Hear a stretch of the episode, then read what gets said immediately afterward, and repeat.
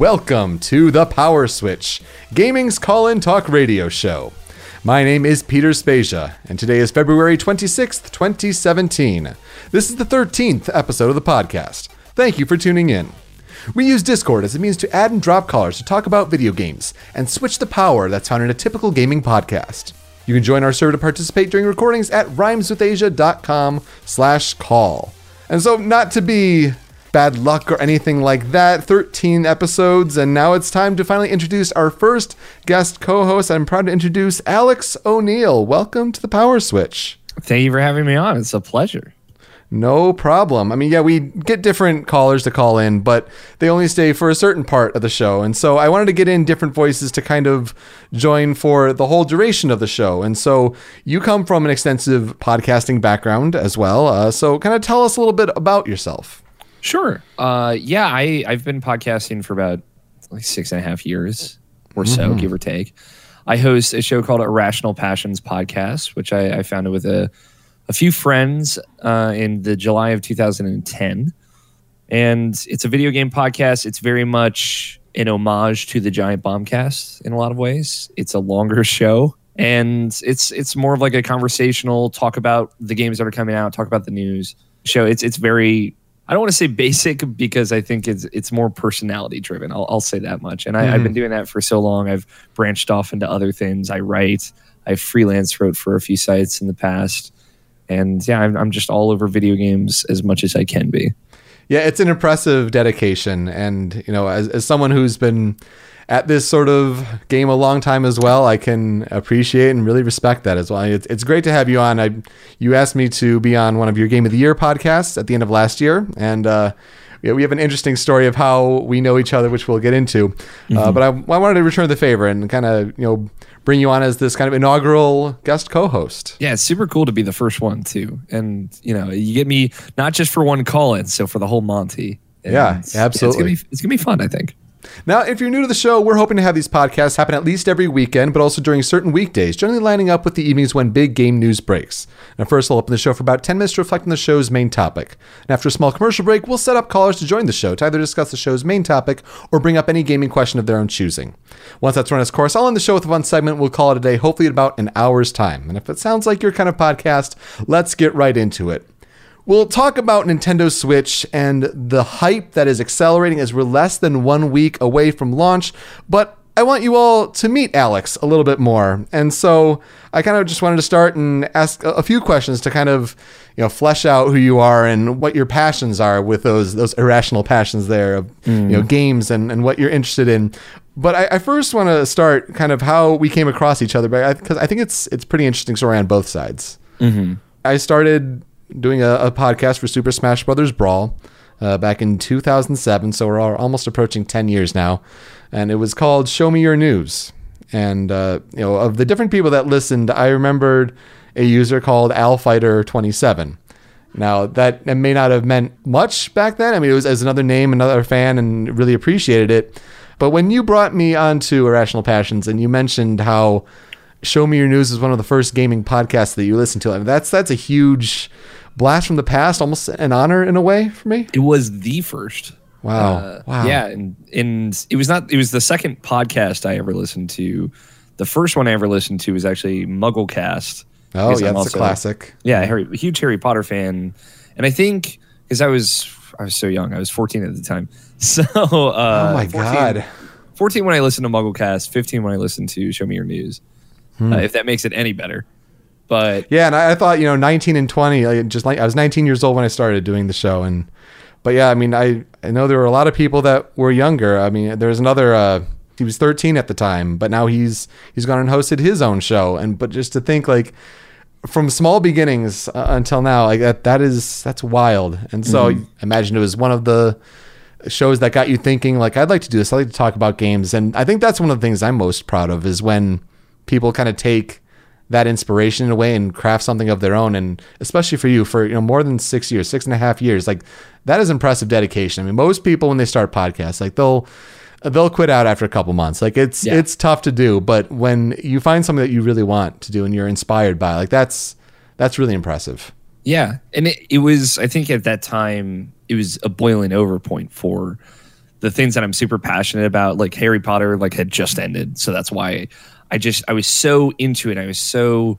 craving that discussion. That's why I, I started seeking these outlets for it. And that's when I kind of just discovered podcasting as a format in general. So of course a year later when my excitement for Super Smash Brothers of all things was at a boiling point, I needed to find something that could like feed that excitement and just hearing conversations. It was like great to have other people to talk about that community that's to talk with about that. And yeah, it boiled over. And I think at that point is when I knew that I wanted to do something like this, to have a website, to have a show.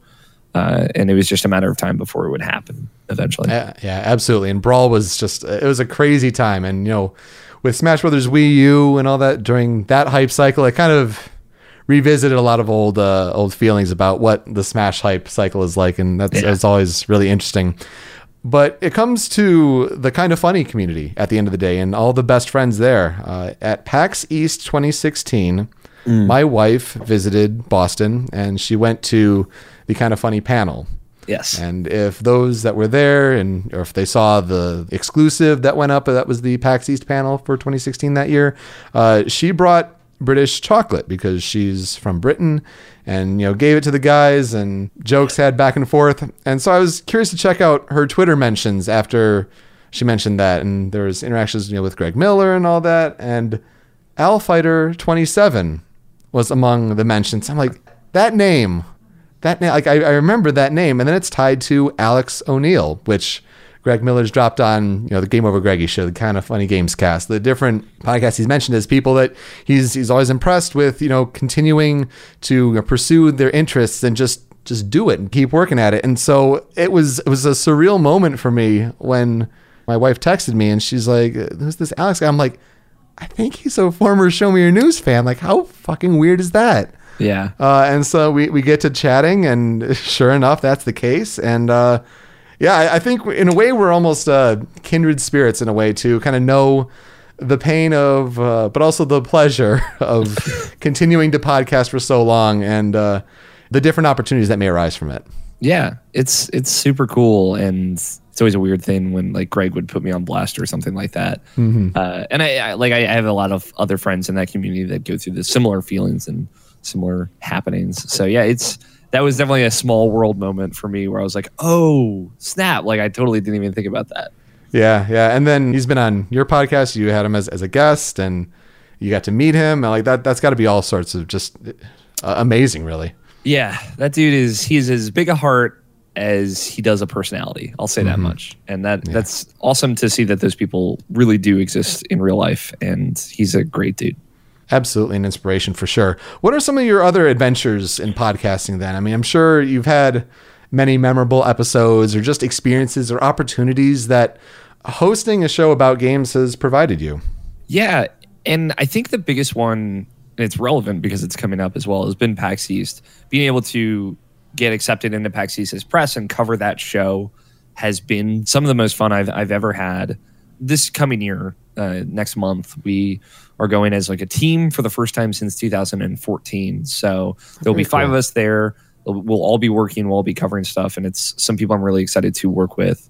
Uh, so it's three of the folks have never been to PAX ever before, uh, and just like um, in 2014 when we had a big team go there before, it was a lot of people's first PAX, and those are always the most exciting moments because there's just a passion that comes out of people when that happens that I think provide some of the best work that people ever do.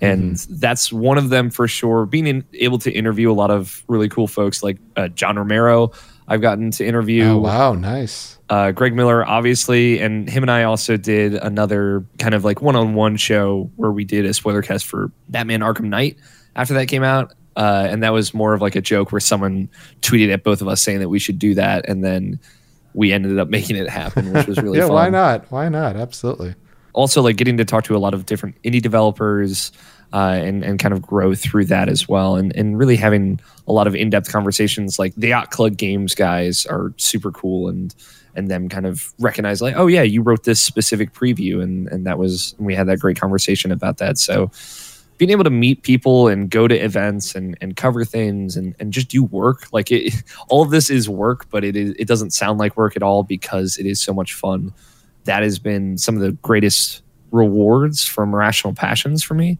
and then Mm-hmm. outside of that i've done other shows like i, I host a, a podcast about the oc with a couple of friends now called the bro c where we are rewatching the oc which is it's pretty much my first time ever watching the oc i've seen season one but Okay. I haven't seen really any much past that. Um, so once we get there, which we're already like almost through season one, which is super weird. And I've done shows with other folks that you know have been to varying degrees of success, like anime podcasts, and um, I have a few other projects that are hopefully coming up soon as well. So Yeah, it's almost kind of what you have to do, and I, I can totally relate with where you know, yeah, you focused on one show and you really put your efforts into that, but you eventually want to talk about other things. So Yeah. yeah, whether it's anime, whether it's sports, just other things that you enjoy. It's it's just part of you know spreading out and just continuing to hone that craft, really for sure. Yeah, absolutely. Now, as far as your favorite games or series, I mean, just kind of give us a, a rundown of what are some of the highlights of what you've experienced in games. There's a list out there. Uh, it's probably not definitive because I always tell folks I always have the caveat of my favorite games of all time always change depending on the day you ask me. You know, with the exception of a few. Like my favorite game of all time is Persona 4 Golden. My man. Yeah, Yes. exactly. Like that game. That game speaks to me. Yeah. Um, and part of that is you know because I ended up. I actually am one of the few people that played Persona 3 FES. Uh, Mm, and I- same, same. I love that game. So, and I think it's very true that everyone who's played Persona 3 and then played Persona 4, like Persona 4 is like, whoa, yeah. Because part of the magic of Persona 4 is seeing how much that team grew from going from one game to the next. For sure. Which uh, it has me so excited because so many people I know uh, have played Persona 4 Golden and say it's their favorite game of all time. So just knowing that studio and knowing that, oh, of course, these guys have gotten even better since then. Even like seeing something like Catherine, which I know not a lot of people like, but I really like. Um, great story. A great story. Yeah. Yeah, and it's it's like just a, a quirky, weird game that has so many fun concepts in it. It's very much an experiment, and I feel like you don't see successful experiments a lot in games right now. So knowing all these people have played Persona 4, when they go into five and just see like the growth that that company can do between games, I think it's really going to blow people away. There's a whole list of reasons why Persona 5 is going to be great, uh, or at least I firmly believe it will be, uh, and that's that's definitely one of them. Uh, the Legend of Zelda: A Link to the Past, uh, which is one of my absolute favorite games ever. Uh, I'm one of those weirdos where uh, Majora's Mask is my favorite 3D Zelda. Okay. Yeah, I, I think it's definitely a big fraction of people who would say Mm-hmm. that for sure. I think they've gotten louder since that 3DS really release came out. Yeah, yeah, Um, yeah. But A Link to the Past is still my favorite in that franchise, and it has you know two parts like being a great game, and then one part of being just like nostalgia and, and watching my brother play through that the first time, and then playing through it myself years later, uh, and and really falling in love with it. Uh, the Last of Us, I think, is it speaks for itself. Of course, Uh, for of me, course. That, that was like we did um, a segment on our podcast, on Rational Passions podcast, where we went through like what we thought was the game of the previous generation. For me, it was The Last of Us. We had varying kind of ideas with that. Like Demon's Souls was brought up in that conversation a lot, which is is cool. Interesting. Yeah, Um, I, I would definitely put my vote in for The Last of Us as well. Yeah, and I think that that really represents the kind of growth of that generation as a whole. Um, Kingdom Hearts Two is Final Mix specifically is is also one of my absolute all time favorite games. Really great game for sure. Uh, I get a lot of flack for being a Kingdom Hearts fan, and some of it is deserved, I think. Uh, but also, that series is is very cool and has done a lot of very cool things. And uh, to round out like those five, Tales of Vesperia is also one of my absolute all time favorite games. yeah, a few years ago, I started playing Tales with Symphonia. Mm-hmm. And uh, I, I was told, you know, Vesperia is one you got to check out. And I, I started to play Abyss and got maybe 10 hours in. We were going to do on, on co op. I still got to continue that with, uh, with my friend. But uh, Vesperia is one I always hear really high praise for. You know, Troy Baker's performance as Yuri. Mm-hmm. It just I hear a lot of good things. Here's my question that'll tell me if you liked, Sym- assuming you liked Tales of Symphonia. I, I did. I mean, there were there were odd parts. Uh, there's, Yeah. there's the forest kind of near the end of the game. Yeah. I wasn't really a fan of that dungeon, so to speak. Yeah. Uh, but but overall, I mean, the characters, the storytelling, the, the gameplay is engaging, I, I really enjoy it. Yeah. Yeah, uh, this will tell you if Tales of Vesperia will really work for you. Uh, have you ever played the the two first Paper Mario games? Yes. Yeah. For me, like I love Paper Mario: The Thousand Year Door, another one of my all time it's favorites. it's it's definitely I'd say it's better than the first one, but yeah, it's, Yeah. it's great, and that's why you know the sequels have never lived up to it. Yeah. And for me, like the the growth from Paper Mario One to Thousand Year Door, where it's in a lot of cases it's kind of treading familiar territory, but it's executing on it so much better than the first one did. Uh, and it's a lot more fun to play. That is what Tales of Vesperia, in comparison to like Abyss or Symphonia, is. Hmm. Okay. Uh, where it's not a huge departure mechanically. They add a lot of new things in that game that are very, very cool, but it executes on all those ideas leagues and bounds better. And the narrative that ties all of that together is far more interesting. So the kind of growth from like a Symphonia to a Vesperia is similar to the kind of growth to a Paper Mario to a Thousand Year Door. I think it's a that's a really intriguing comparison for sure. I, I wrote about it recently, which is why it's in my head. Oh, okay, because you've been uh, you've been playing uh, Berseria, if I Yes. remember correctly. Yeah, so we'll, we'll talk about at the end of the show. We'll talk about the games you're playing recently. Uh, Mm-hmm. I, I find it funny you mentioned Link to the Past because that's what I'm playing at the Okay. moment. Uh, I only got so far when I tried it years ago on Wii Virtual Console. Okay. So you've never uh, finished it. Yeah, I never finished it, and I actually only got. I didn't even get through the second dungeon. Like I, I was starting with only so much health, and the boss was tricky. You know, Mm-hmm. because I'd never played you know like 2D games. Like my first console was a GameCube, Mm-hmm. so I mean I had you know Pokemon and then like a Game Boy Advance, but like that, it really doesn't count. You like when you don't get raised on you know NES and Super Nintendo. Like it's a different skill set when you're when you grow up thinking with the 3D mindset versus the 2D. So uh, getting through it now, uh, I'm I beat the Ice Palace, so I'm I'm pretty far Yeah. along. That's like the uh, eighth or sixth or seventh dungeon in the Dark World, right? It was the the fifth crystal, so Okay. yeah, I got a, a couple more. But yeah, so getting through it, really enjoying it, just kind of get a different Zelda experience before Breath of the Wild rolls along. So yeah. I'm, That's that's yeah, my favorite in that series. So I'm, Yeah, I'm glad that you're enjoying it. Very, very good.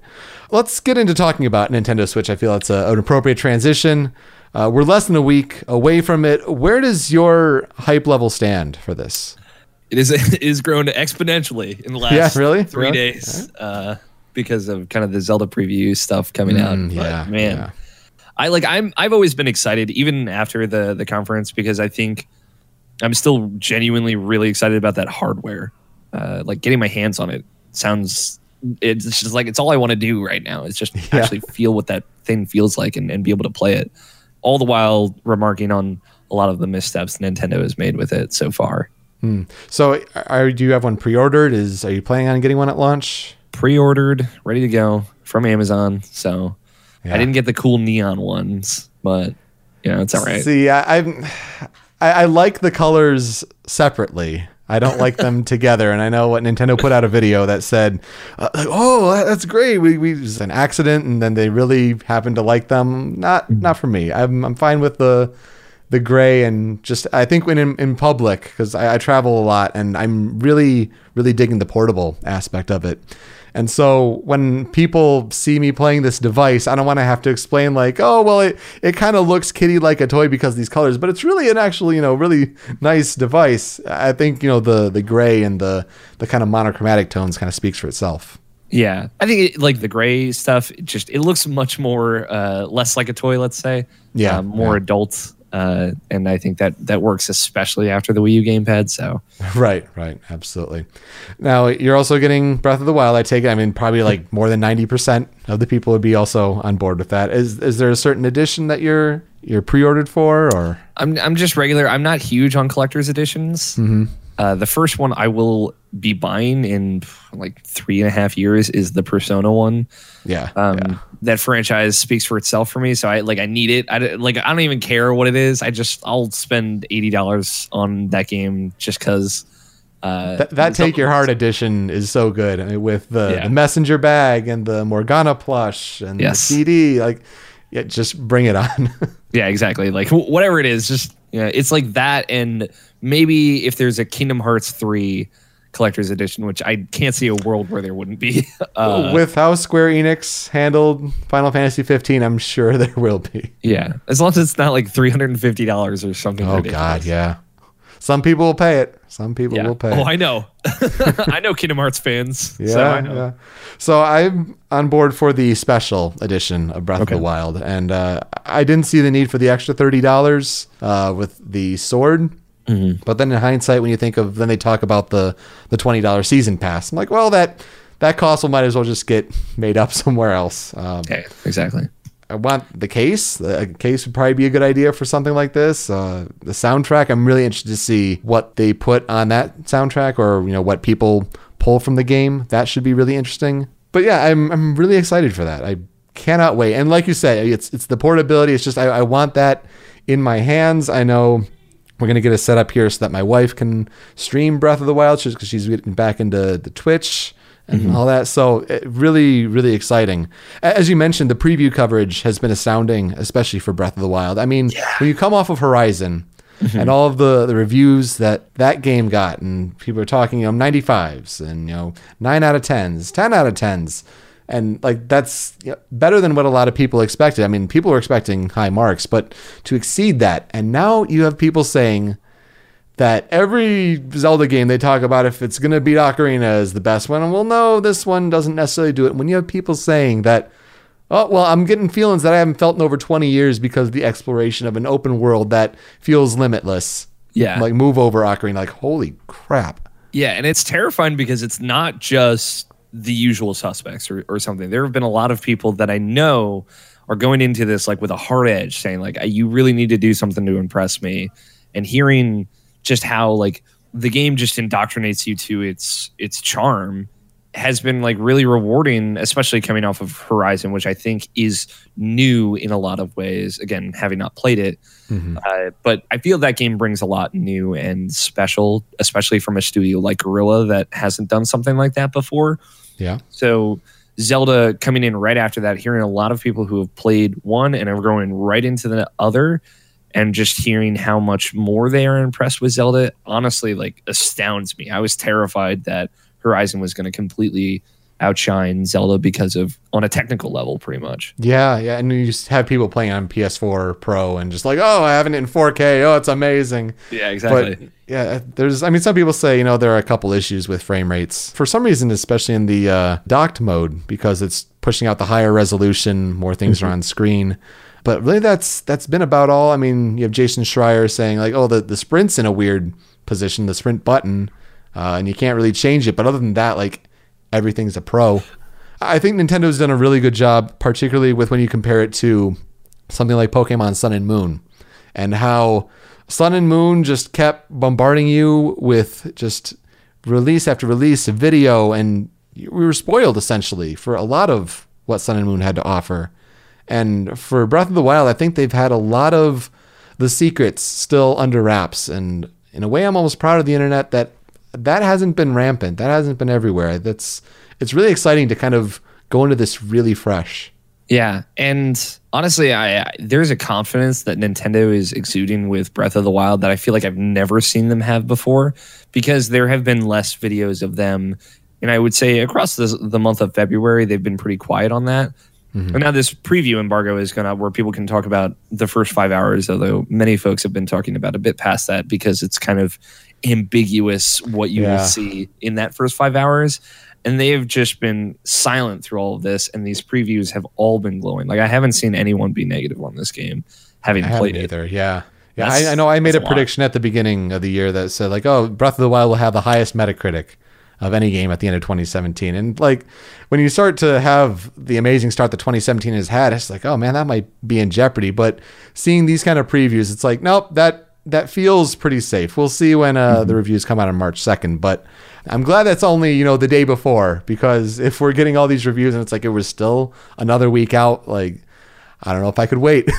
Yeah, and th- there's Yeah. definitely a lot to be to be seen yet because if that game really is 100 plus hours long or has 100 plus hours of content in it, it could absolutely overstay its welcome.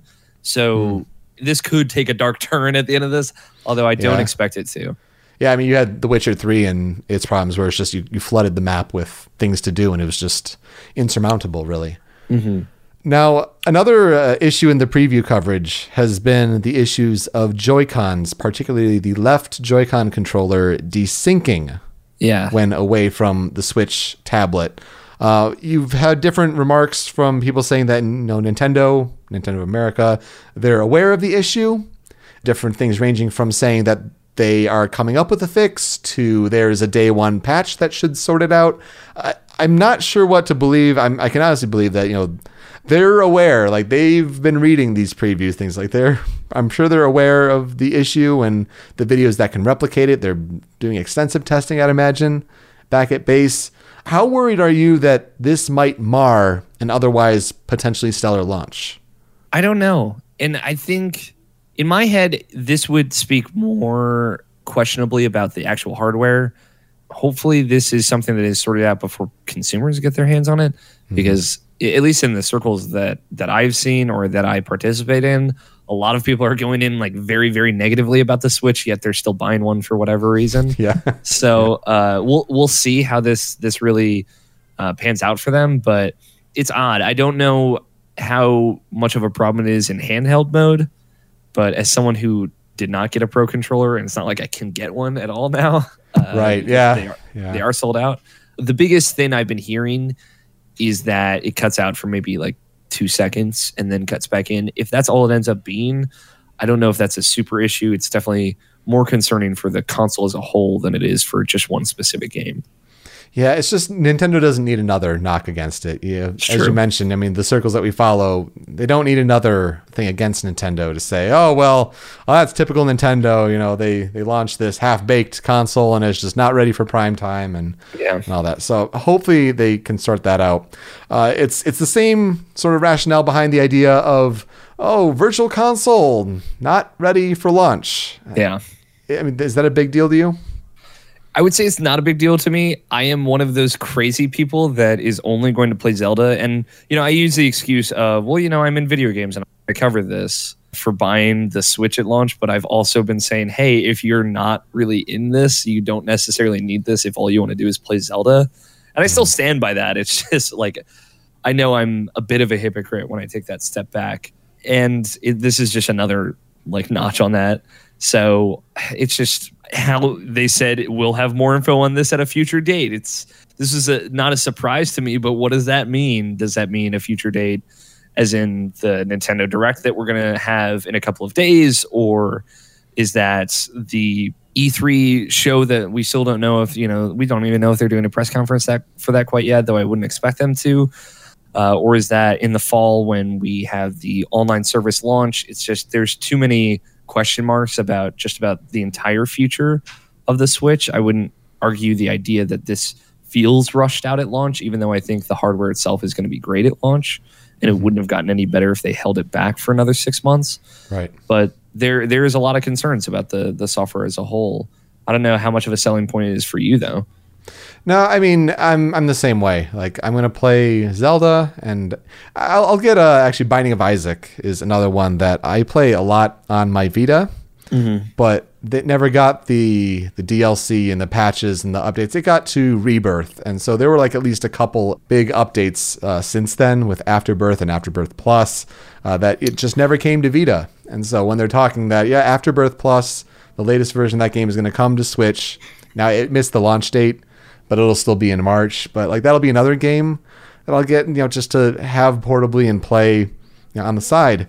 Uh, Yeah. I don't need virtual console yet. Uh, and as long as they have a good plan in place, as you said, I mean, it's the same rationale with why you know Mario Kart isn't this month. They don't want to you know have these big games clash and compete with each other. Uh, I hope that they're still working out what to do with the rumored GameCube Virtual Console. I think that could be a huge selling point So good. there Oh, would just be so much potential. You know, analog triggers aside. You'd have Billy be- Hatcher like on your Oh man, on your Switch anywhere you go. for me, like I think the biggest interest there is Super Mario Sunshine. Like I've Yeah. I've never played that game, and I think to get Oh, you've never played yeah, it. I've never played Sunshine, And You so, don't know where you fall on the is sunshine garbage or not debate. No, I mean, yeah, my first big Mario game was Galaxy. I mean, what a hell of a way to start, but Yeah, you that, that just shows that shows uh, my odd perspective on it. Mm-hmm. Uh, so it's it's okay that it misses launch, and you can give Nintendo haters just another thing to talk about, but it's it's not needed, and it's it's one of those things where it's it's Zelda. And you could say uh, Snipperclips would be another good one, with Snipperclips hitting launch date. Uh, Fast RMX, a, a big you know, racing game, like kind of the F Zero spiritual successor in a way, Yeah. and then uh, Shovel Knight as well as with the uh, the new Spectre Knight DLC hitting launch. I mean, those are big, and they'll have more uh, indie games in a sort of showcase uh, this Tuesday noon Eastern time, as you mentioned. Mm-hmm. Uh, but that's that's fine to have those supplemental games to kind of flesh it out a little bit. But Yeah. you don't need much more than that. I, I, think, think- Zelda offers plenty. The reality is that as soon as people hear that they're going to have to pay for virtual console games again, then it, it just it's just going to be worse overall to kind of like the public perception of the Switch in general. I don't know if there's a way where that can't be the case, right? Nintendo has put the technology in place where they can go from Wii U to Switch and, and be able to transfer over those purchases. I think it was definitely different from Wii to Switch because of the backwards compatibility. And maybe Right. I'm just totally speaking out of my field here, but I feel like that is even more of like a truth here, even if they do figure out their Nintendo account stuff. I saw an interesting take where uh, someone mentioned with the NES Classic and how good the emulation was on that with the different options that, you know, put the same engineers behind that kind of work, uh, which, you know, you have some rumors say that they are uh, with, Yeah. with the different systems. Like that could show a lot of potential. Yeah. And I, w- oh, I would really like a SNES Classic. I will say cool that. I'm just cool going to keep too. putting that out in the internet. Um, that is because I, I don't have a lot of love for NES games uh, since I was very early childhood for me, but the SNES, ooh, dang, that's a good one. At the end of the day, really though, it- this is the beginning of the onslaught of spring games. Um, yeah. you know, with with Switch. I mean, if you count Horizon before that, you have Mass Effect Andromeda, yeah. you have Persona Five. Alex, how are we going to survive? I don't know. And like May is also has for me it has like Prey in it as well, which Oh, Prey yeah. actually looks really great.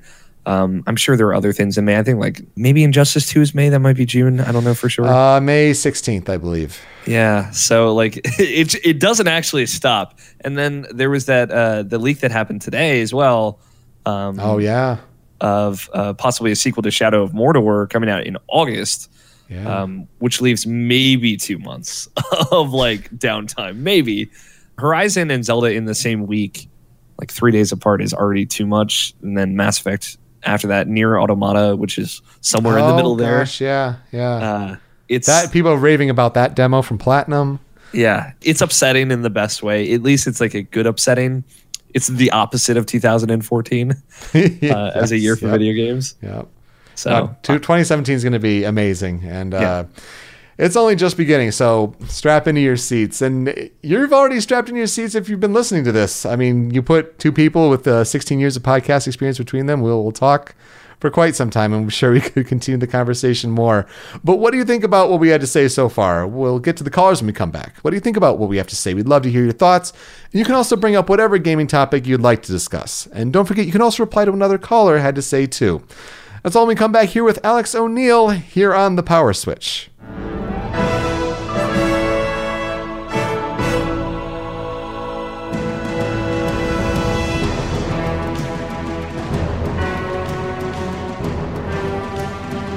Welcome back to the Power Switch. First show with a co-host and Alex. I know we, we like to talk a lot. It's it's all the years of podcasting experience for sure. I know. I'm sorry. It's not your fault. I'm, I'm right there with you.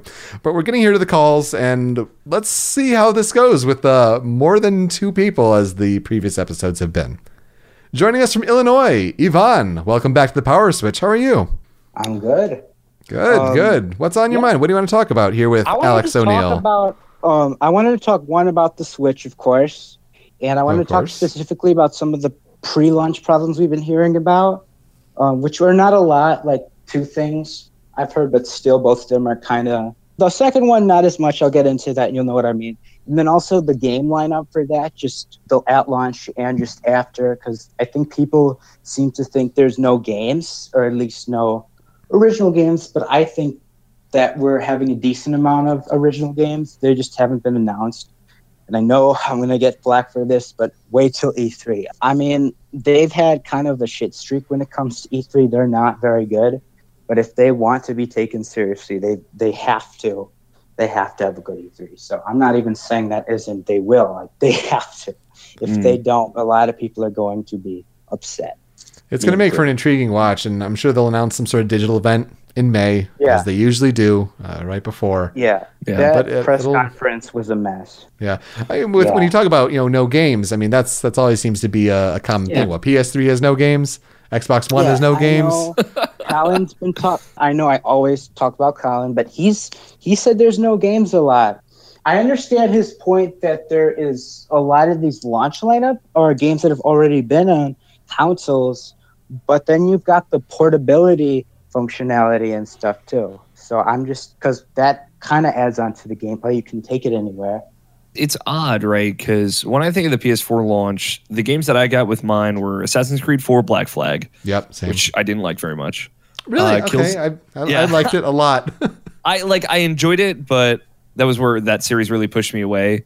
the modern day story was weak Yeah, the modern day story was weak. That's always been a big appeal for me for that franchise as well. Yeah. Um, Killzone Shadowfall just did nothing for me, which I, is a bummer because I think that game overall was good, but that game specifically just did not speak to me in a way that I think even Killzone 2 and 3 did.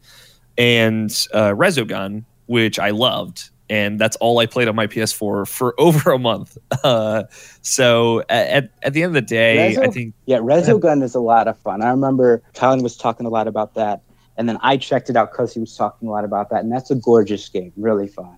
I think those those smaller games really do speak to me more.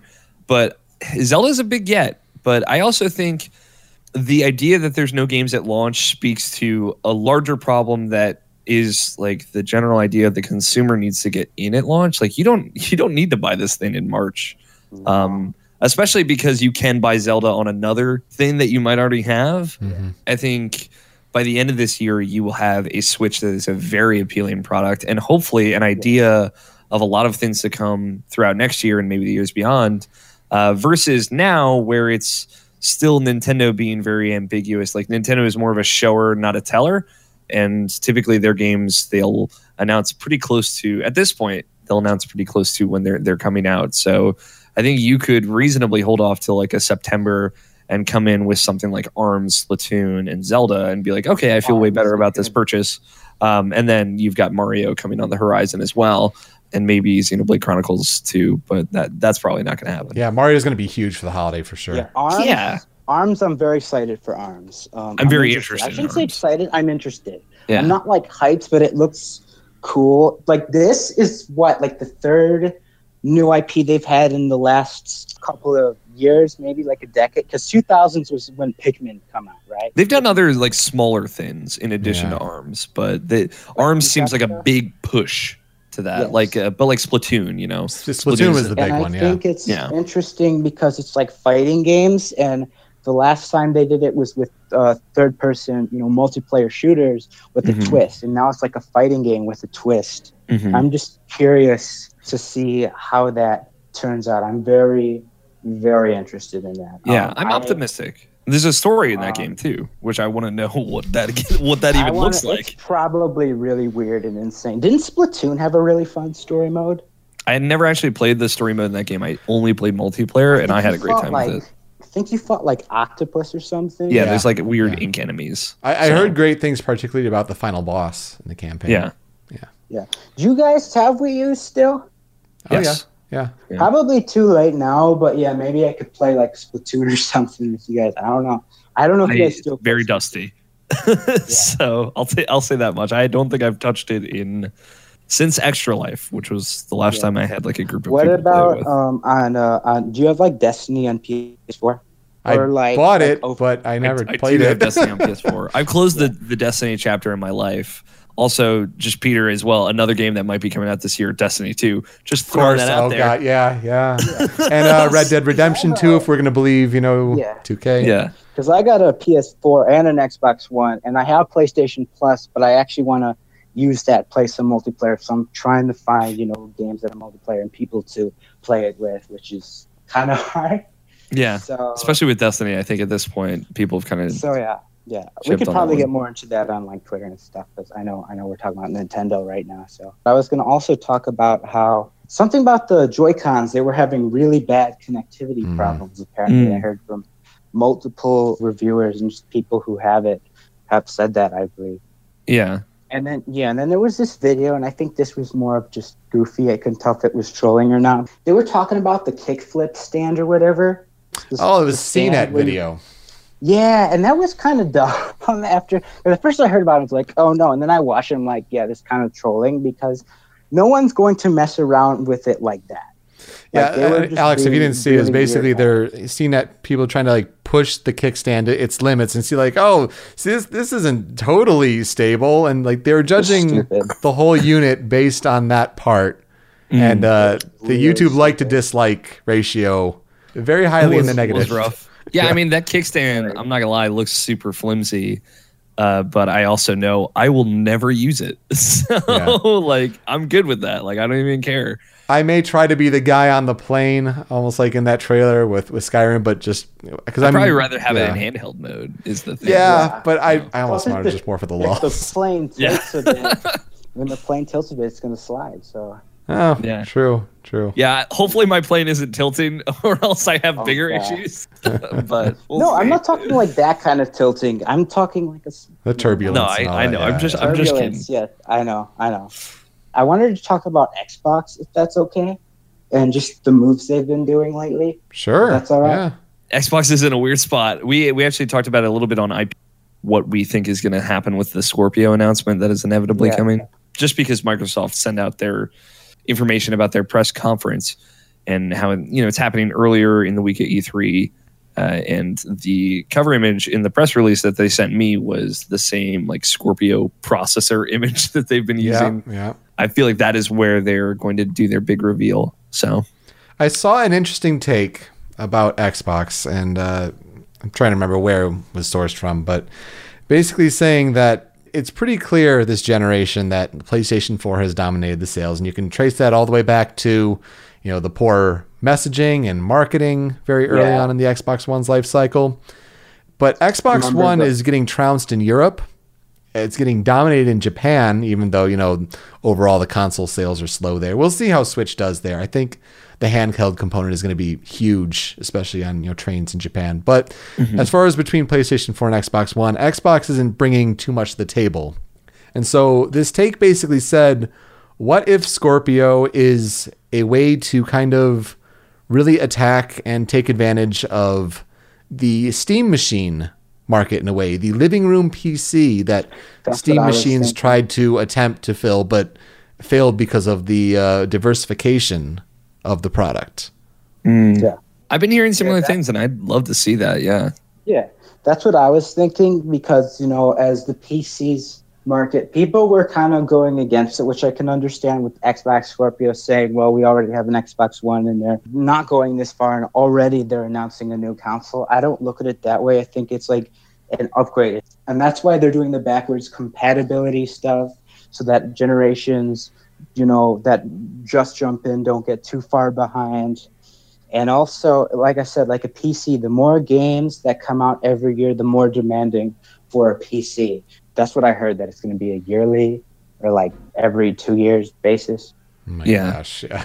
I, I don't know if I could handle that. That, Um, that'd be a nightmare on the development front, just to think of all those different SKUs out in the wild.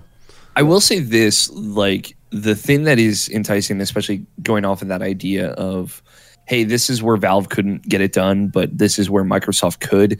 A big hindrance for me even being interested in the Steam boxes was the fact that Steam OS, which was the cornerstone of that, ran on Linux.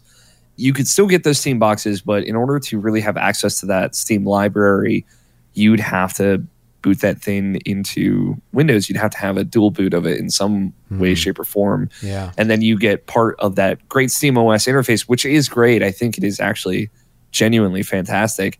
But in order to access the full library, you'd have to kind of have this other thing that is less friendly to controller. Um, Microsoft could really just make a PC and have it run Windows, but uh, Windows built around a controller, like a version of Windows that has the same architecture so that all those PC games will still work on it, but um, is built around a controller interface. Like I feel like they're trying to unite the ecosystems of PC and console for on their department because they have the cross like play anywhere. They have the backwards compatibility. I feel like they're trying to do kind of like with Steam, have a really vast library of just stuff that you can play from other consoles and their current console that can be accessed both ways. That's the way I look at it. Yeah, for sure. I mean, it's you know, it's the fusion of Windows 10 for both PC and Xbox. It's kind of the the blending there. It's the talk of a Windows 10 update for game mode, where it's putting Yeah. the operating system in you know a kind of configuration that's more suited for games.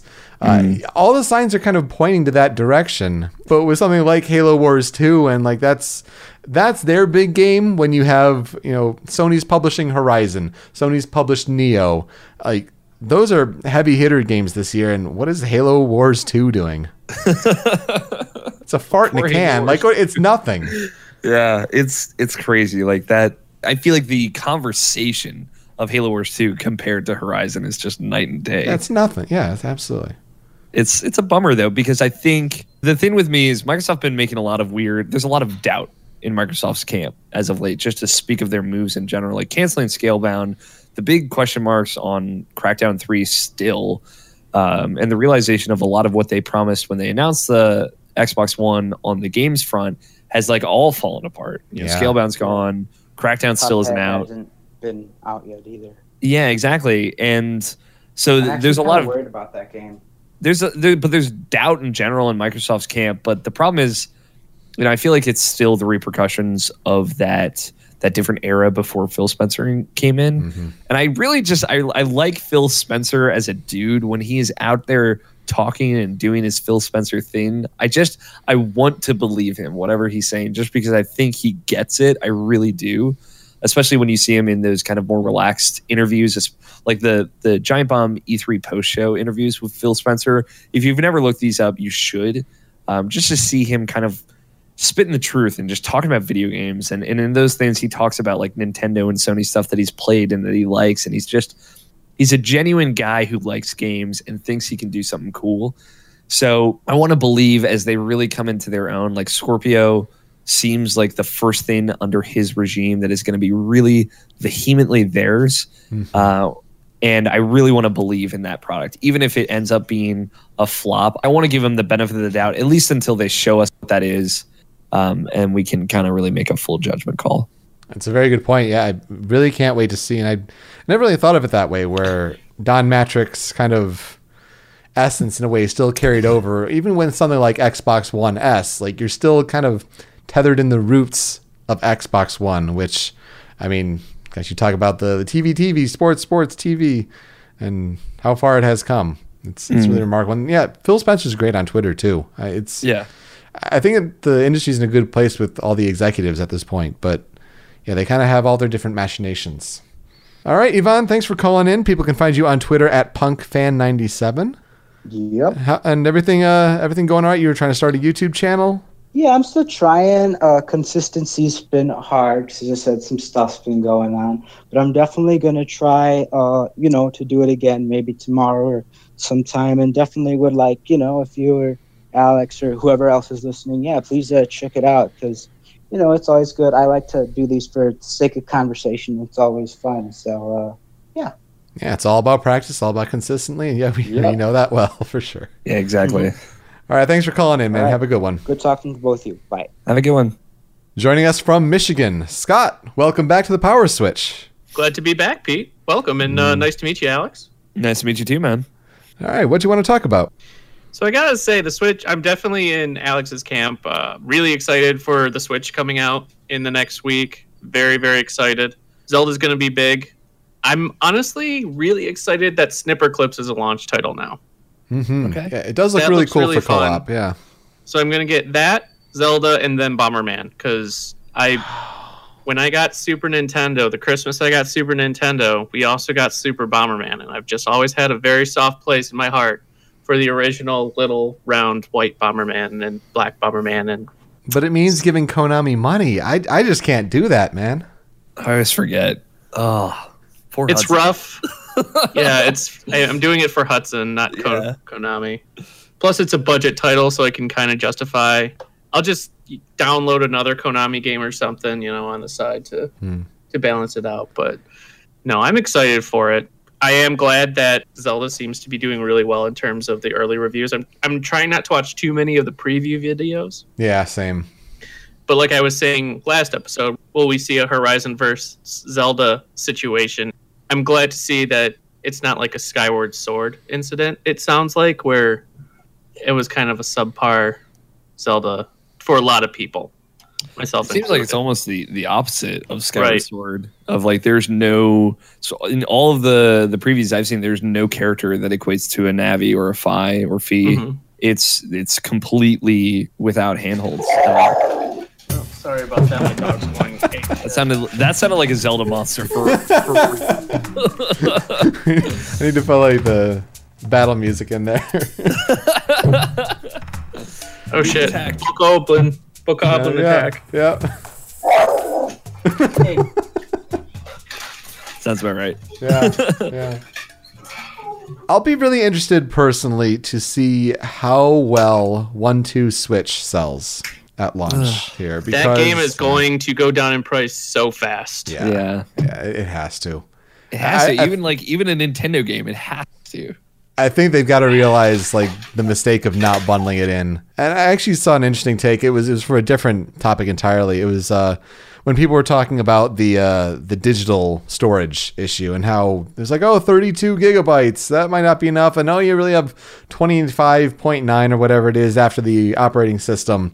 It's just like oh that's. So oh, that's just not enough, and people were worried about that. Uh, these would be the same people that if it were 64 gigabyte on the disk itself, Yeah, uh, and if they had to charge an extra fifty dollars, like you never hear the end of it. I mean, Nintendo would be doomed if Switch were releasing at three hundred fifty dollars just because they added the extra thirty two. yeah. So there's a lot of question marks still around uh, the launch. But I think Alex, as you said, you know, if if you have any reservations at all, don't get it yet. Like, Yeah, it, like will be great by the end of the year. you don't have to get it is the big thing like no one is forcing you to buy this console things like this are kind of a little to blame of you you listen to podcasts and there's this real need to want to be able to stay in that conversation or Yeah, at least yeah. participate in that conversation as an active listener you could say. Uh, and that pressure is on and that pressure is very real of like no, i, I want to be able to play the switch. I want to be able to have thoughts on it have hot takes. But just know that you have no obligation to that um, I think on that point, though, so much of the Switch conversation is going to be based around Zelda for so long, and even Splatoon and Mario Kart. There's a lot of like ports and micro upgrades, kind of Splatoon 1.5 that two seems to be kind of being. mhm. I feel like a lot of the conversations not going to be centered around necessarily the Switch, but Zelda, which you can also get on Wii U.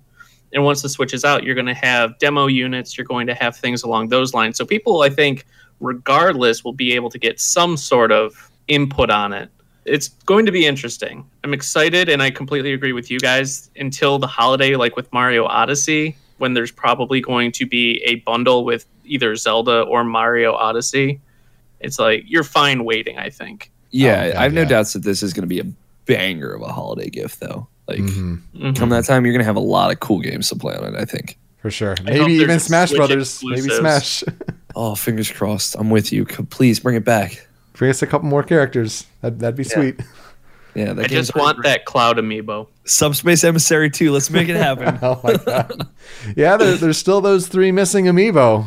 Um, Yeah. my, my collection is is needing them dearly. In terms of other games, you guys had mentioned how crazy of a year it's been already. You guys didn't rem- mention Rampa. That's Oh, coming gosh, out. You have V3. the Nonary games. That's coming out. Granted, that's a remake port of the first two. You have Yooka-Laylee. Yeah. You have We mentioned Yooka-Laylee. I feel like we no, that was last week. I'm yeah, sorry. last week. We Yeah, mentioned that last week. yeah, yeah. hmm But yeah, there's tons of games. You have the Kingdom Hearts 1.5, 2.5, like you said. Granted, that's also a port, but Mm-hmm. there are so many games. Ni no Kuni's this year, oh, Dragon Hopefully, Quest yeah. Heroes 2, that's the one. Oh. new Fire Emblem, Injustice, Tekken. I mean, the Final Fantasy 12 HD. It's like there's no time this year. There is no time and no money this year. It's actually drowning everyone forever, especially JRPG fans. Yeah. Um, I can't But yeah, believe I didn't realize remember Danganronpa V3. yeah, yeah, I was like, I can't believe Peter didn't mention that. Yeah, no, I feel bad too. And the the thing was like that's coming like September twentieth or like in that week. 26th, something like that. Yeah. Yeah, and my my co-host Nabishan, he like te- we were texting about it. I'm like, hey, you seen this release date? And he's like, yeah, you know that's probably gonna be the exact same day Destiny Two comes out. And I'm like, why would you say that? Why would you put that out there? It might be. Uh, and South Park might come out this year. At this point, you know, just like Uh, it got it- delayed again. Who knows? it might who even be a better idea to do that. So Game like of the year at the end of the year is going to be insane. Oh my god. yeah, it's gonna be a bloodbath. Yeah. Are you kidding me? There are games this year that I have been waiting years for. Yeah. Mhm. uh, is the biggest thing. Like many of these games, I've waited multiple years for. God, you just say Zelda, Mass Effect, Persona. Yeah, Re- revealed like in 2015 or 2014 for some of them. mm-hmm. But to say that they had you know 2015 release dates attached to them at one time, and nope, nope, nope, pushing and past back. that, like uh, Danganronpa three and uh, Destiny two, I've been waiting two years for. So Mhm. I think we were all ruined on Danganronpa two because they came out within six months of each other. Oh, So seriously, yeah. Well, what's going to be crazy is we're going to have a huge Zelda. We're going to have Breath of the Wild going up with Mario Odyssey probably for Nintendo Switch's Game of the Year. Like they're Yeah. she's- that exclusive. Like that makes me want to throw up. bloodbath right there. Insane bloodbath. Speaking of bloodbath, what if like you know Bloodborne two gets announced? oh god, it, it, really could. It really could. Yeah, it really could. Like that's the crazy thing. Well, is From it- Software is saying they're working on what three or four different titles, one of which probably being an Armored Core, Mhm. and then who knows what the others will be. yeah. You'd want to I've think started that. a yeah. spreadsheet already just so I can keep track of things. Started you a just- spreadsheet to keep track of my finances. Oh Yeah. god, yeah. Oh, I have one of those too. It's it's going to be wild. I, I think that's going to be part of the fascination this year as it develops. Is like, oh, this this game got great reviews too, and like, oh, this game's coming out, and how does that shake up the game of the year race? Like, that's that's really going to be a lot of fun. Yeah. But Scott, I know you're a big Tales fan, and Yes. and so what better person to have on this show to talk about Tales of, and just go at it, have, have fun. Tales of Things. Yeah. So, so, so you remember in uh in Tales of Zestiria when Sorey? no, I'm not going to be like that. But I'm just curious, like what you had mentioned with Tales of Symphonia, the leap from kind of similar in leap from your Paper Mario to Thousand Year Door.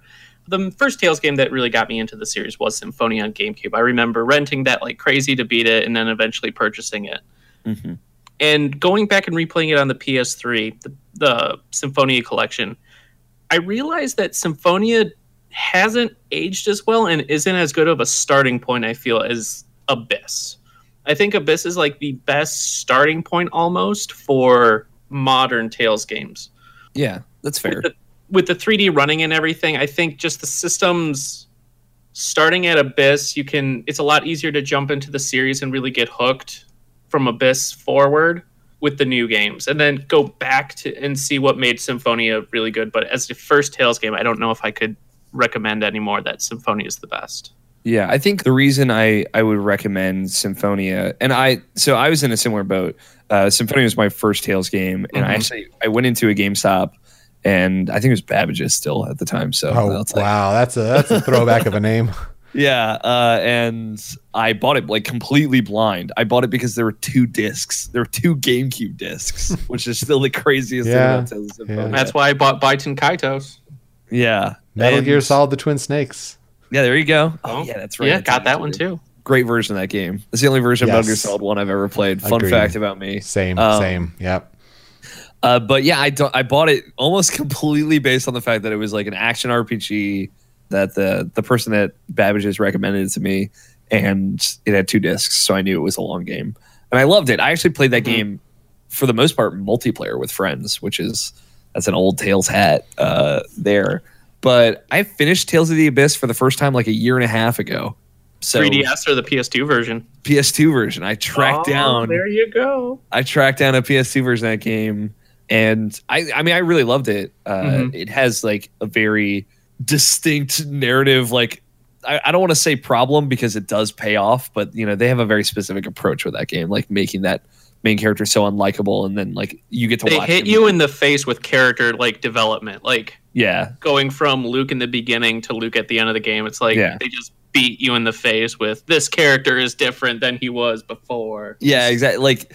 They really force that development down your throat, and, and it's funny. Mhm. Tales of Berseria does a very similar thing, but like so much better. It's ridiculous. Yeah. But yeah, like and you're not right. as like, drastic, I feel, in Berseria in Yeah. terms of character changes. But as it, it probably shouldn't be because Right. that, that kind of stuff should probably be on the more subtle side abyss it's it's hard for me to know that because symphonia was my gateway into Mhm. that series and playing abyss only like after playing vesperia after playing Xillia and Xillia 2 and and then going back to abyss and, and seeing that for the first time. Mhm. but you're probably right as like a mechanical level. I think like the the kind of jolly nature of tales of symphonia makes it easier to approach. And then when you're like okay i like this series. I'd play another one of these games. The- right. If i told you like all right here's tales of the abyss and the first 10 hours are going to be real rough because this guy like listen no he gets better promise i promise I remember Uh, telling Pete that he he just so many head shakes and face palms Yeah. with a lot of Luke's earlier moments, and it's like I swear, i just get swear through this part. oh, We'll just we'll just rush right through and get to the he sees the error of his ways kind of part, and then there's a haircut scene and it matters i swear haircuts matter. I Yeah. swear it's symbolism, but he gets a haircut and he's better. I s- just His- hang in there his- with me. his anime portrait changes. It means something to You know me. that's important when that happens when Oh, the yeah. anime portrait. Oh changes. damn! Yeah, exactly. So it's it's just I think recommending Tales of the Abyss as a first game for someone to play Tales games comes with that caveat. Uh, whereas you can say, yeah, play Tales of Symphonia. It's old, but it's cool. Um, is is a little bit different. Right. Unfortunately, Peter didn't believe me, and he electrocuted his PS2 before we got there. So Yeah. I did that whole Sorry, Peter I- Griffin thing with zap. I modded my PS2 uh, to play Kingdom Hearts 2 Final Mix from Japanese and English. hmm Um, and then I broke it doing that. So you know, we all we all made mistakes. No, that yeah, I soft modded my PS2 so I could do that. But I also have a actual imported copy of uh, the Tales of Destiny remake for PS2, Mhm. as well as Rebirth, Tales of Rebirth for PS2. Yeah. I haven't played anything pre uh, Symphonia is the thing. Like I've never Mm. played Destiny or anything. I haven't played Tales of Hearts R though, but I don't really have any encouragement to. Um, so I, I wish I, I could see some of that stuff. The old games are old. Like Yeah. they're fun. Like I like Destiny much better than Eternia, but uh, it's fun. It's, Have you played Tales of Legendia? I have Legendia and I've played part of it, but I have not beat it. That game sucks, so it's fine. it's Good totally soundtrack fine. though. Good soundtrack. It is a good soundtrack. What's your favorite Tales game? Oh man, my top three are definitely Abyss, Vesperia, and Berseria. Ooh, I That's think probably my uh, top three as well. If I honestly, if I, uh, I don't know. Berseria is still so fresh, and I'm still like, oh man, I re- oh that was so cool how they did this and this. I feel like I need to go back and replay Abyss and Vesperia, but if I had to pick right here on the spot, I would say Vesperia because it has Repede, my man. the the knife wielding, smoking, pipe smoking battle dog. yeah, Plus the voice cast and everything is so good with that, and stellar. Yeah. the end boss isn't like some cruel, evil, maniacal demon Oh, from so- another dimension. So it's, good. it's like I can see why you're doing what you're doing. Ugh, Yeah. gotta kill you anyway. Yeah, Duke is one of my favorite characters in all video games. One of my Mhm. favorite villains, I would say. Um, mostly because he's not really a villain; he's an anti-hero. I would love to see Yuri and Velvet inter- interact, though. Yes, they're very similar characters, and yeah, I agree. Yeah. What's your favorite uh, Tales jargon word that made up word that they said this is going to be in our game now? I would have to say Innominat from Berseria. It's a good one. Entelexeia is still a really high up there Entelexeia for me. is, is a strange one too. just because how just it's like- It's an X in that word. exactly how it's spelled and just how often they say it. And it's like I would have had no idea how to say Innominat or however it was spelled in Berseria or Entelexeia. Yeah. Or Blastia. Yeah. Blastia's a real good one. Bodhi Blastia. We'll throw an H in there. Make Yeah, it just for fun. How did you feel about Tales of Xillia 2? I thought it was an interesting take. The Power Ranger like system with the Chromatus was a little interesting. Um, some of the plot twists were good. I wasn't a huge fan how things were locked behind paywalls. Yeah. Terrible. But yeah. Did not like that. I did like how, in order to get the bad ending, you had to kill the entire Xillia cast. I did that by accident on my first playthrough. It's real, it's real bad. Yeah. I was like, there ha- this has to pay off in some way. I'm Yeah. I'm gonna keep hitting no here. Oh god, I'm murdering every. Oh my god, and they all swarm you, and it's like, oh god, that was. scene afterwards. hmm I don't think the choice selection system really worked. No, I, I think if you're going to try that, you need more than two choices. yeah, and I think that like the silence of the protagonist was too awkward for that game. Well, and the fact that you unlock the ability in the grade shop to give Ludger a voice Yeah, in your second playthrough is just stupid to me. Yeah. I do want to go back and play through that game with him with a voice though, Me too. uh, just to see it.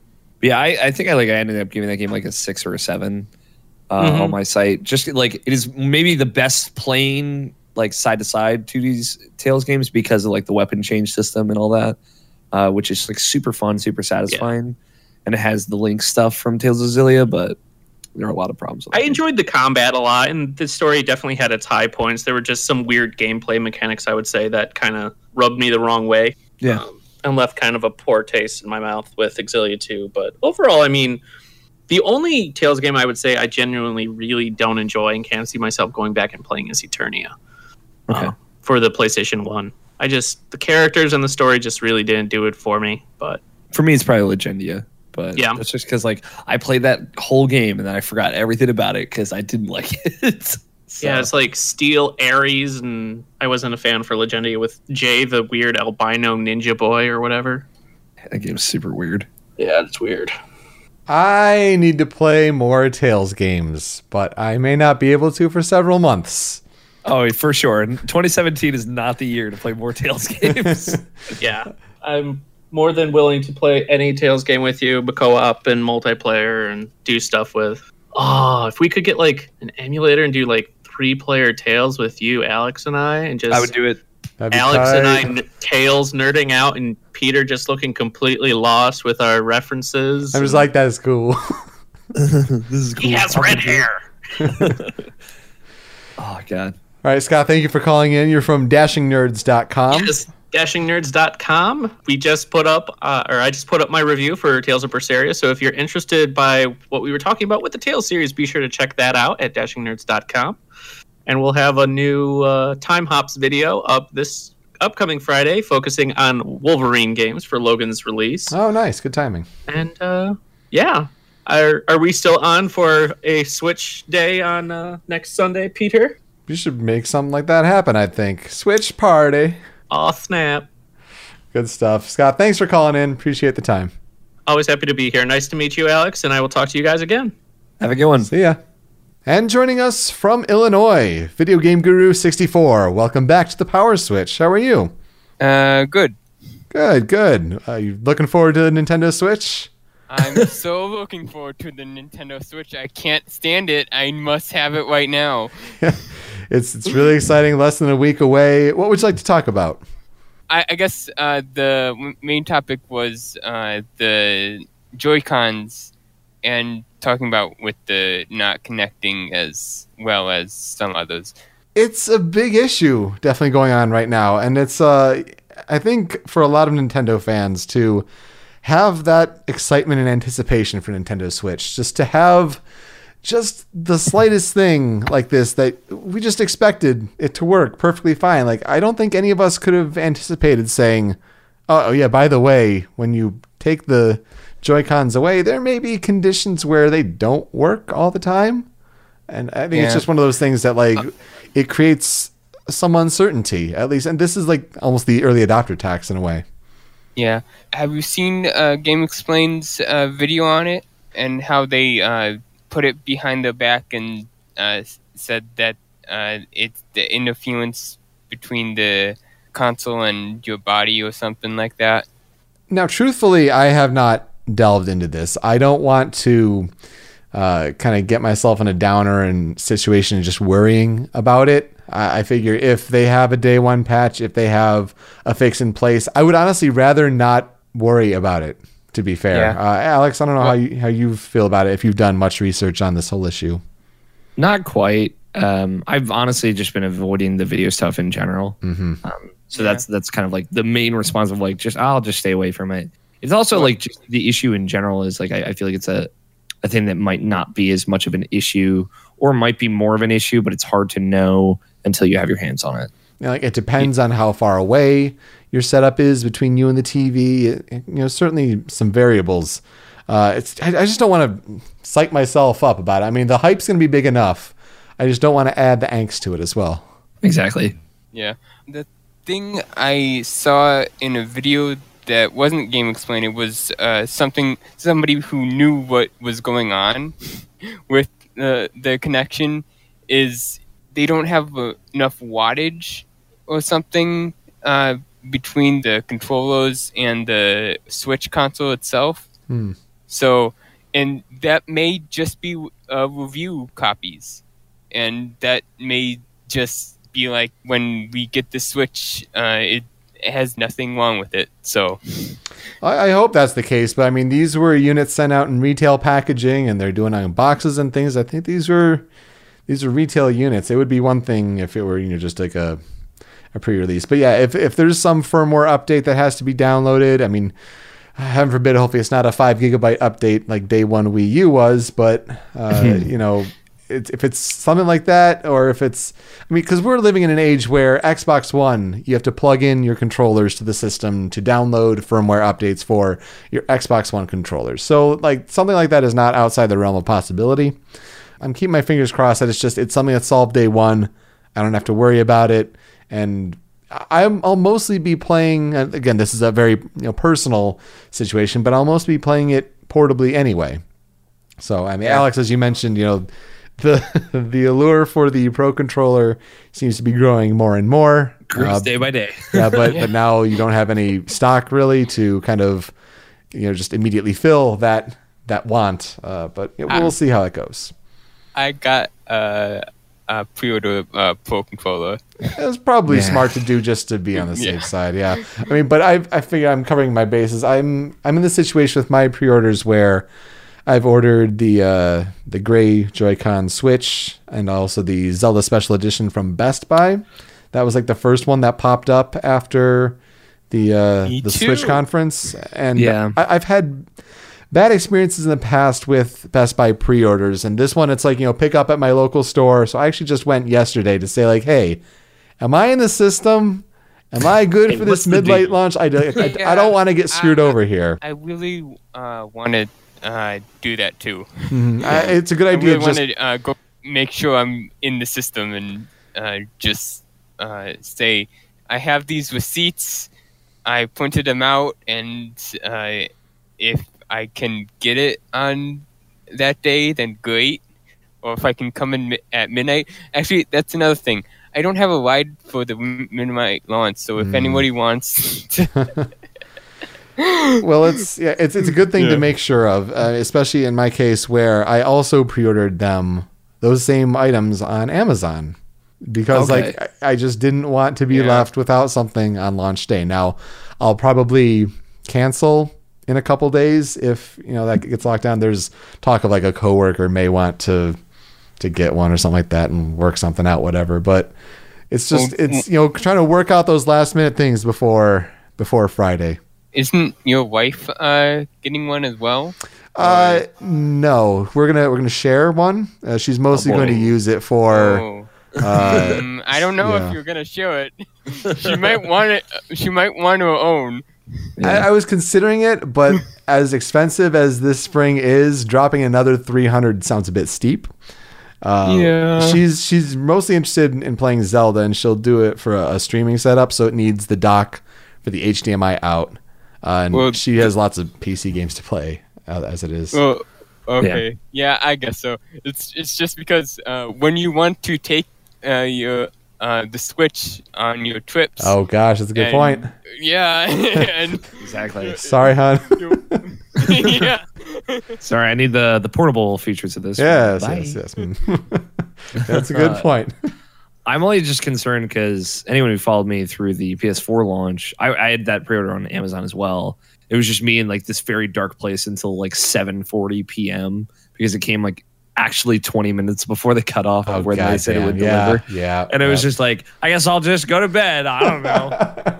Uh, Go to bed sad. So- but like you know, I'm sad only because I have the day off, right? So I have no excuse to do anything for that whole day. Mhm. Um, but like a friend might be coming over in anticipation, and we might just do something else in the meantime. So It should be fun. It should be really exciting.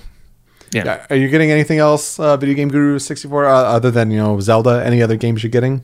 I, I just ordered my uh, 200 gigabyte memory card on uh, Amazon Mm, earlier good stuff. this good week, stuff. and it's coming sometime before or after the Switch. Mhm. So I have that. I have the special edition of Zelda.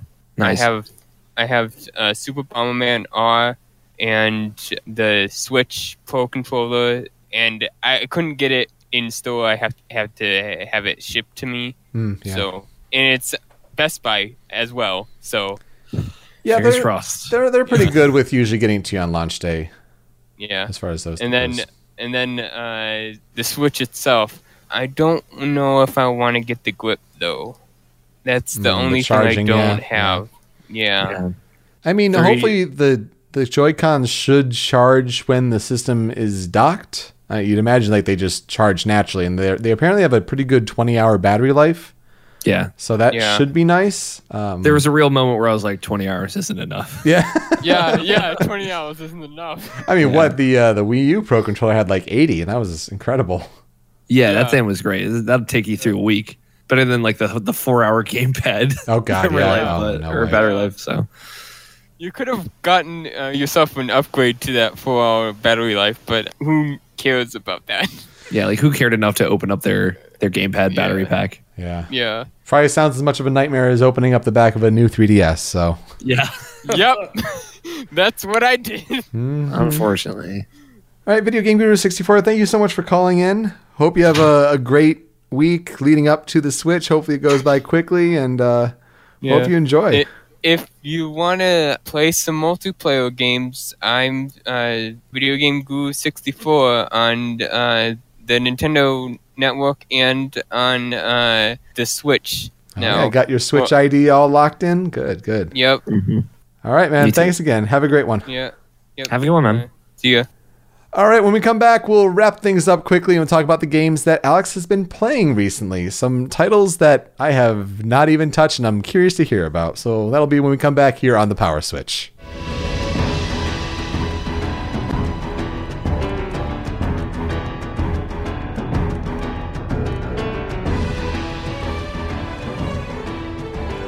Welcome back to the Power Switch here with Alex O'Neill. It's it's been a longer show than usually for this show, but it, it helps. Good conversation. It's really good to hear from the people and uh, just different perspectives here with uh, less than a week to go for Nintendo Switch. Yeah, a lot of hype too. Yeah, yeah, very excited. Uh, and j- great contribution. Always, always good to, to talk to you. But I want to hear from you about the games you've been playing recently. We've heard about your your favorite games, favorite series earlier in the show, but let's wrap things up with a little more recently. I talk about sometimes the games that I'm playing, but let's talk about what our guest is playing. And Alex O'Neill, what's what's been going through your game library lately?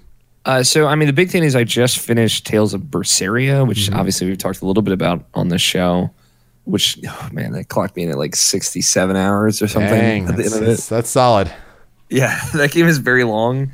Um, I think the only Tales game that I've finished that took nearly as long was Tales of Vesperia, which is about like 74 hours.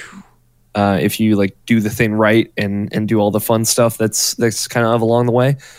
Um, but yeah, Berseria, I, I tried to do as many side quests as I could before I finished it. That game has a pretty alright system of indicating to you like that there is stuff to do here and there's still side quests left. And it doesn't seem like there are any gates where you can really miss anything, which is good. But yeah, that that game is really excellent. I finished writing my review of it uh, on Friday, uh, just kind of trying to encompass how I felt about it and how I feel it fits into that series as a whole. Because I do think it is a really big step up. It's a really big departure from a lot of the mistakes that that franchise has made in the past.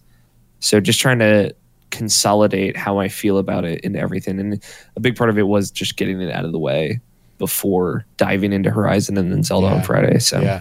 How much of it do you think was, you know, playing the the role of anti-heroes or antagonists, what you normally would be, quote unquote, the bad guy? Yeah. I mean, like, how much of it was playing it- the bad guy?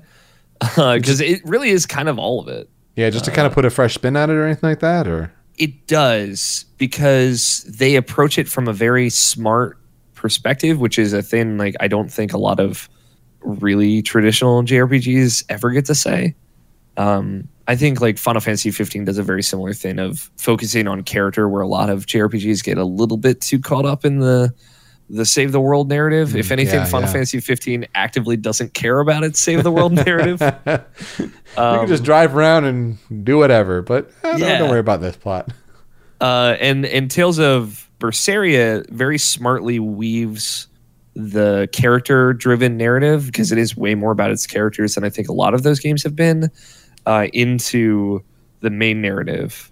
Essentially, Velvet, the main character, her story is the main story, uh, and all the other five party members have plots that you get introduced to as the story goes on, and then they break away. The conclusions to those break off into the subplots and the side quests in the game, and they all have really killer conclusions, and they all get explored in a really smart way as well.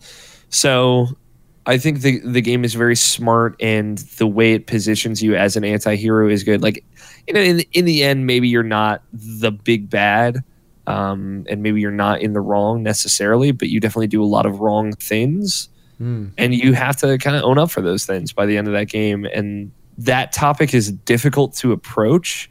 They really go for it in a really really cool way. I don't want to say too much, Oh yeah. uh, but they they do some some cool stuff, and there are some like scenes that are uncomfortable to watch in a very interesting way, um, and it's it's genuinely cool. I'm like very happy with how how they go for it.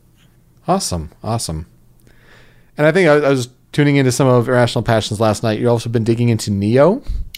Yeah, that's consuming, I guess, the other half of my time. I think I'm about halfway through that game. I, I want to say I, I've completed half of the main story missions, so I would guess that I'm halfway through that game.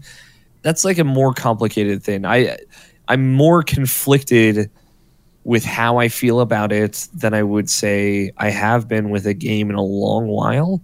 And part of that is because it so actively takes from Dark Souls. Right, Um, right.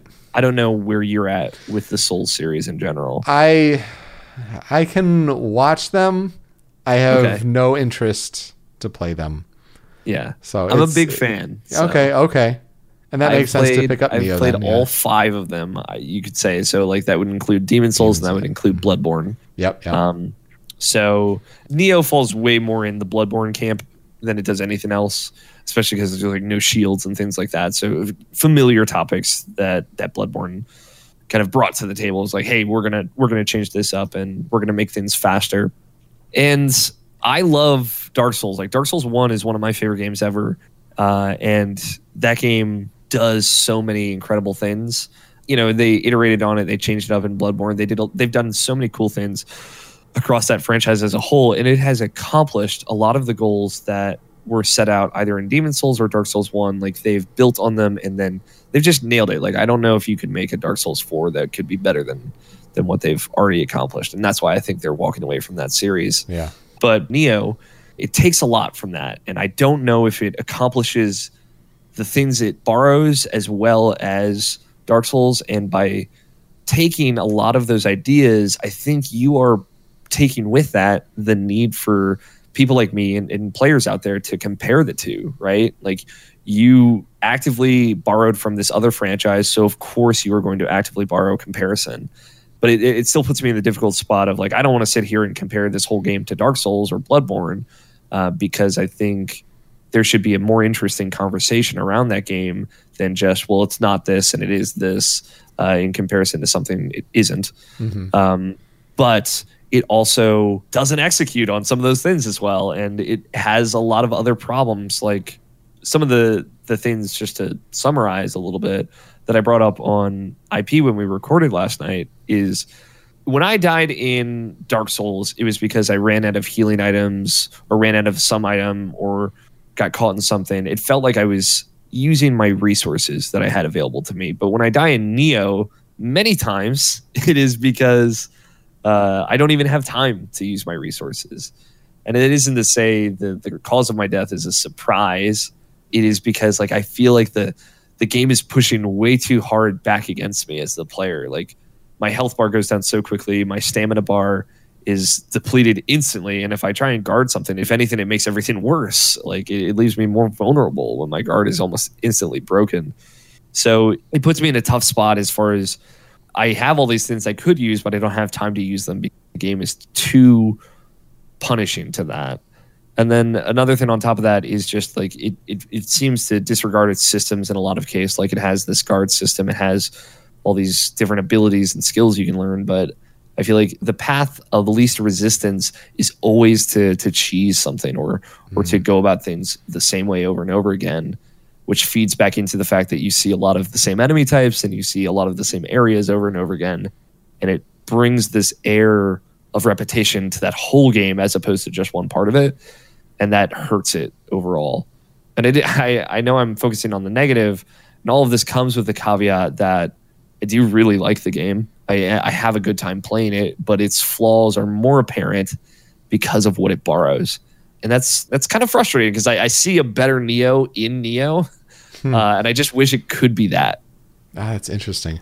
Yeah, and for a game that had such a long development cycle too, it's interesting how I don't know the history of it enough to know when they kind of noticed the different Souls games, you know, popping up and saying, "Oh, we should kind of emulate that." Um, it's it's kind of interesting the timing of how that all worked out.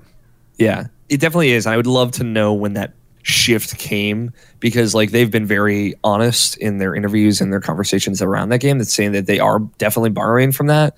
Um, but they're you know excited about what they're doing with it as well. Uh, and i think they do exciting things on top of that. I don't want to say this is just dark souls or bloodborne but not as good uh, because they add things to that formula that do make it cool but I don't know if I could think of a better Nioh. I don't know if I could see this game being better than what it is. It's just like the things that are so systemic to it uh, are also deeply flawed. Now, Scott over in our podcast chat on Discord is asking, "What did you think about the level-based structure of Nioh?" I think it, it, it works for that game really well. I prefer the Dark Souls 1 structure of like a, a world that is very intricately connected to to different parts of it. A lot of people bring up Demon's Souls. Demon's Souls is kind of structured in a in a very level like way. Uh, a couple of my co-hosts uh, very much prefer that as well. But I I think there's a time and a place for it. Uh, I think it works for Nioh because it allows them to mix things up in in cool ways that I didn't expect, like playing through a level reverse in a submission of that level, like a another mission that isn't as long, it's not as much of a commitment, is actually kind of fun, and it it takes a little bit of that stress off, knowing that maybe at the end of this submission there isn't going to be a big boss. Like when you go through a main mission level, you know that there's some boss at the end. And you kind of have an expectation for the time commitment that is, and it's much longer than than the other things. Um, but the times when they play around with that format has been the most fun. Like there was one main mission that had two bosses in it, like one in the middle and one at the end, and they were big major bosses. Um, and they're main missions that play around with the idea of having a boss at all, but there's a lot less of that than I would like. Uh, and there are a lot of submissions, like way too many. Uh, and it, you know, they, they don't have to be like your your game doesn't have to be full of a thousand missions. It's fine because it lets you grind out kind of inherently by just playing the game. It feels like you're always pushing forward, but it's also well, I'm seeing a lot of these levels over and over again. So it works for and against it. Very interesting. Yeah, I'm I'm glad the game is resonating with that audience. It's just it's not a game Yeah. for me at all, and that's just you know different tastes, I suppose. But I'll Yeah, tell you, with, cool. all the different things that we've had in common with Persona and, and the like, it's it's it's still it's still pretty cool. yeah, it's a cool. I'm glad it exists. I'm glad Nioh's out there. Uh, and I, I, as as a big fan of that that series, I just really want Bloodborne too. so Yeah. Oh gosh, and it, it's entirely possible. I mean, we are kind of alluding it to it earlier, but with with PlayStation and, and Sony's conference this year at E3, with all of the games that they've announced so far, and you can kind of just plot like, you know, this studio is working on this. I mean, yeah, Sucker Punch is is absent from that list at the moment, but you could almost imagine that like, well, if if they have new things to offer, new things to announce, like Bloodborne Two would make a whole lot of sense. Yeah. it's, it's it would make sense for that to happen. yeah, exactly. Anything else you've been Uh, playing? Um, the only other thing uh, recently was like Resident Evil Seven, which I ended Oh, up yeah. finishing, and I ended up loving. Where I totally, I totally did not think I would like that game, um, or at least I, I thought I might like it, but I didn't know I would love it uh, like I did. Because I'm, I'm still pretty new to horror. I used to really actively hate horror, not just because it was scary, but just because it, it felt too predictable to me. Hmm. But things like uh, Until Dawn really changed that for me, and Dead Space uh, is the big one. Dead Space One is a phenomenal video game Yeah. um even like I, I like dead space 2 a little bit more just because of the setting but yeah that that series really brought me into horror so resident evil 7 executes so well on some of the concepts in that and some of the concepts in until dawn of like being a little predictable and being a little tropey but then playing around with that expectation and it's it's great it's that's a, a super great game i honestly considered just playing through it a couple more times and, and trying to get that platinum trophy uh, which I haven't in a long, long time with video games. Mm. Um, I think the last time, last platinum trophy I got was Batman Arkham Knight, and there was like an obligation to that because of I got the Arkham Asylum platinum trophy and the Arkham City one. Yeah, you, So- so, you might as well at that point. Oh man, all the Complete Riddler the Rocksteady trilogy. All yeah. the Riddler trophies. That's crazy. Yeah. Yeah. Resident Evil Seven is one that I have on the rent list, and because yeah, I'm not big on horror either, but Mm-hmm. for for what that series is doing to kind of try to reinvent itself, you almost have to like give it a try. Did you play VR at all? No, unfortunately, I do not have access to VR at the moment. Okay. I was going to get it um, with Resident Evil 7 when that came out, but I decided to just kind of maybe hold that money off and go to another event this year. Like Uh, Switch? Well, Switch I had actually saved up money for beforehand. So, okay, okay. Uh, I was luckily like I, I've not had to worry about Switch for a little bit. That's good. Um, That's good. but I was like, eh, well, I could maybe go to PAX West or something like Oh, that. there you so go. Nice. I decided against getting it, and maybe PlayStation VR could see a, a price drop or a, a new iteration with a, the same price it has now in the future. So Very possible. maybe it's maybe it's a good call. But yeah, Resident Evil Seven, regardless, like having not played VR at all, super great. Um, very very fun. Uh, has a good time. It's paced beautifully. Uh, it's just like all the beats of that story and the way it kind of reveals stuff to you and the way you go through the different areas. It's like that game is kind of like a Metroidvania in a lot of weird ways. Uh, in the way it does backtracking, in the way like you go back to an earlier area pretty late, like a lot later in that game. It's like cool. Now I have access to all these new areas, and it's like cool. I'm seeing these same areas, but in a very different way. and that part like very specifically reminded me of uh, Metroid. So yeah, I, I ended up just really loving it, loving how it was laid out, and uh, really appreciating the things they did with that franchise. I've only ever played four, five, and six, so Okay. I've played a little bit of the the remake re-release on PS4 of Resident Evil One, uh, which I've liked what I've played, but essentially I don't have a deep seated love for that franchise. Um, but I do love four and I do love five. Six is a disaster, but um, it, it's cool to be able to see Capcom really reinvigorate a franchise like this again. Although I thought they did that a few years ago with DMC Devil May Cry, Oh yeah. but I guess I am in the minority on that. I apparently. I, I kind of like that game too, but then again, I, yeah, I don't have the the lineage with playing those games in the past. So, so what does my opinion count for? You know. Oh, well. Yeah. Well, that's very cool. Good to good to hear. Yeah, some bangers coming out no, this year no, definitely. And uh, gosh, I can only imagine with the the months ahead. I mean, I, I'm seeing more and more stuff for Mass Effect. That's another one where like the previews are coming out and really, really positive, and it's just like, where is my time gonna go? It's it's just Yeah, it's gonna be sunk in video games, and yeah, I'm okay with that. Yeah, there are worse things. So Well, that'll do it for this episode of The Power Switch. We are hosted by rhymeswithasia.com and we're on YouTube and Twitch at Rhymes with Asia. You can find us on Twitter, Facebook, and Instagram at The Power Switch. And you can email us any questions, concerns, comments, or opportunities at powerswitchpod at gmail.com. You can subscribe to the Power Switch on podcast services such as iTunes, Google Play, and Stitcher. And if you could be so kind as leave a review, that would really help as well. Most importantly, to participate in future episodes, you should join our community on Discord by visiting rhymeswithasia.com slash call. It's a small but growing community and in these early months of the show. It'll be easier than ever to have your voice heard on this podcast. Alex, thank you so much for joining us. Really a pleasure. I know a longer episode than we've been uh, establishing for these these first 12 episodes or so, but when you add another voice in there, especially one you know so experienced in the the podcasting form, it kind of just happens and we, we just talk it out in a way. So really thank you for joining me. Really a pleasure and I'll have to have you back on in the future.